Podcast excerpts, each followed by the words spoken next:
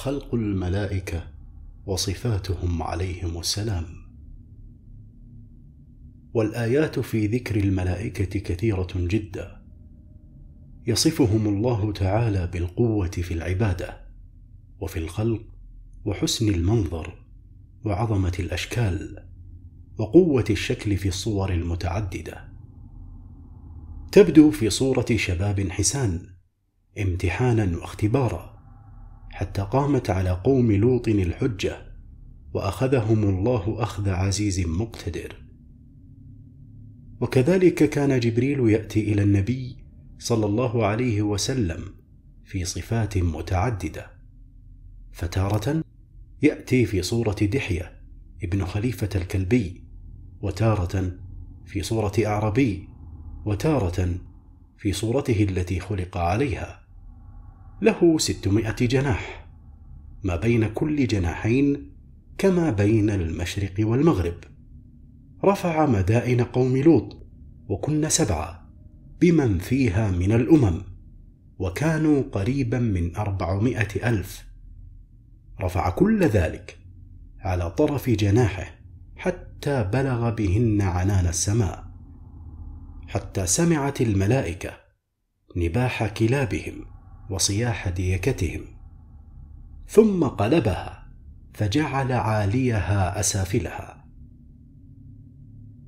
ومن صفة إسرافيل عليه السلام وهو أحد حملة العرش وهو الذي ينفخ في الصور بأمر ربه نفخات ثلاث أولاهن نفخة الفزع والثانية نفخة الصعق والثالثة نفخة البعث.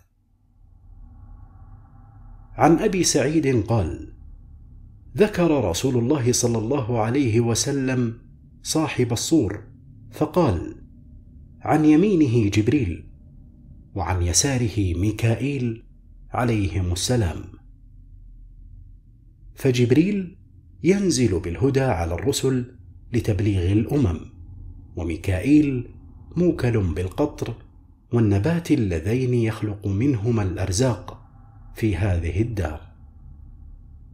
وأما ملك الموت فليس مصرحا باسمه في القرآن ولا في الأحاديث الصحاح وقد جاءت تسميته في بعض الآثار بعزرائيل والله أعلم.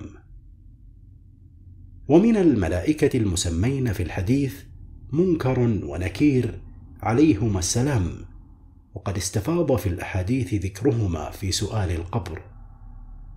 وخازن الجنة ملك يقال له رضوان جاء مصرحا به في بعض الأحاديث. ومنهم الموكلون بالنار وخازنها مالك ومنهم الموكلون بحفظ أعمال العباد كما قال تعالى إذ يتلقى المتلقيان عن اليمين وعن الشمال قعيد ما يلفظ من قول إلا لديه رقيب عتيد.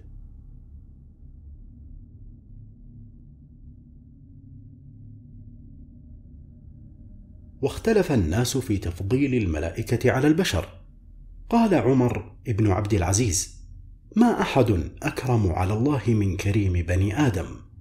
واستدل بقوله تعالى إن الذين آمنوا وعملوا الصالحات أولئك هم خير البرية. ووافقه على ذلك أمية بن عمرو بن سعيد فقال عراك بن مالك ما أحد أكرم على الله من ملائكته. فقال عمر بن عبد العزيز لمحمد بن كعب القرظي ما تقول أنت يا أبا حمزة؟ فقال قد أكرم الله آدم فخلقه بيده ونفخ فيه من روحه وأسجد له الملائكة. وجعل من ذريته الأنبياء والرسل.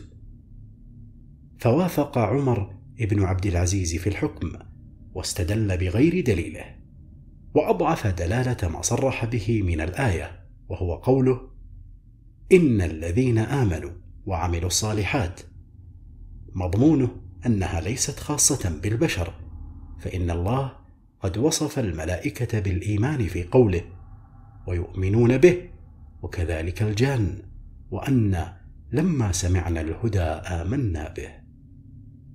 وأحسن ما يستدل به في هذه المسألة ما رواه عثمان بن سعيد الدارمي عن عبد الله بن عمرو مرفوعا وهو أصح. قال لما خلق الله الجنه قالت الملائكة يا ربنا اجعل لنا هذه نأكل منها ونشرب فإنك خلقت الدنيا لبني آدم. فقال الله لن أجعل صالح ذرية من خلقت بيدي. كمن قلت له كن. فكان.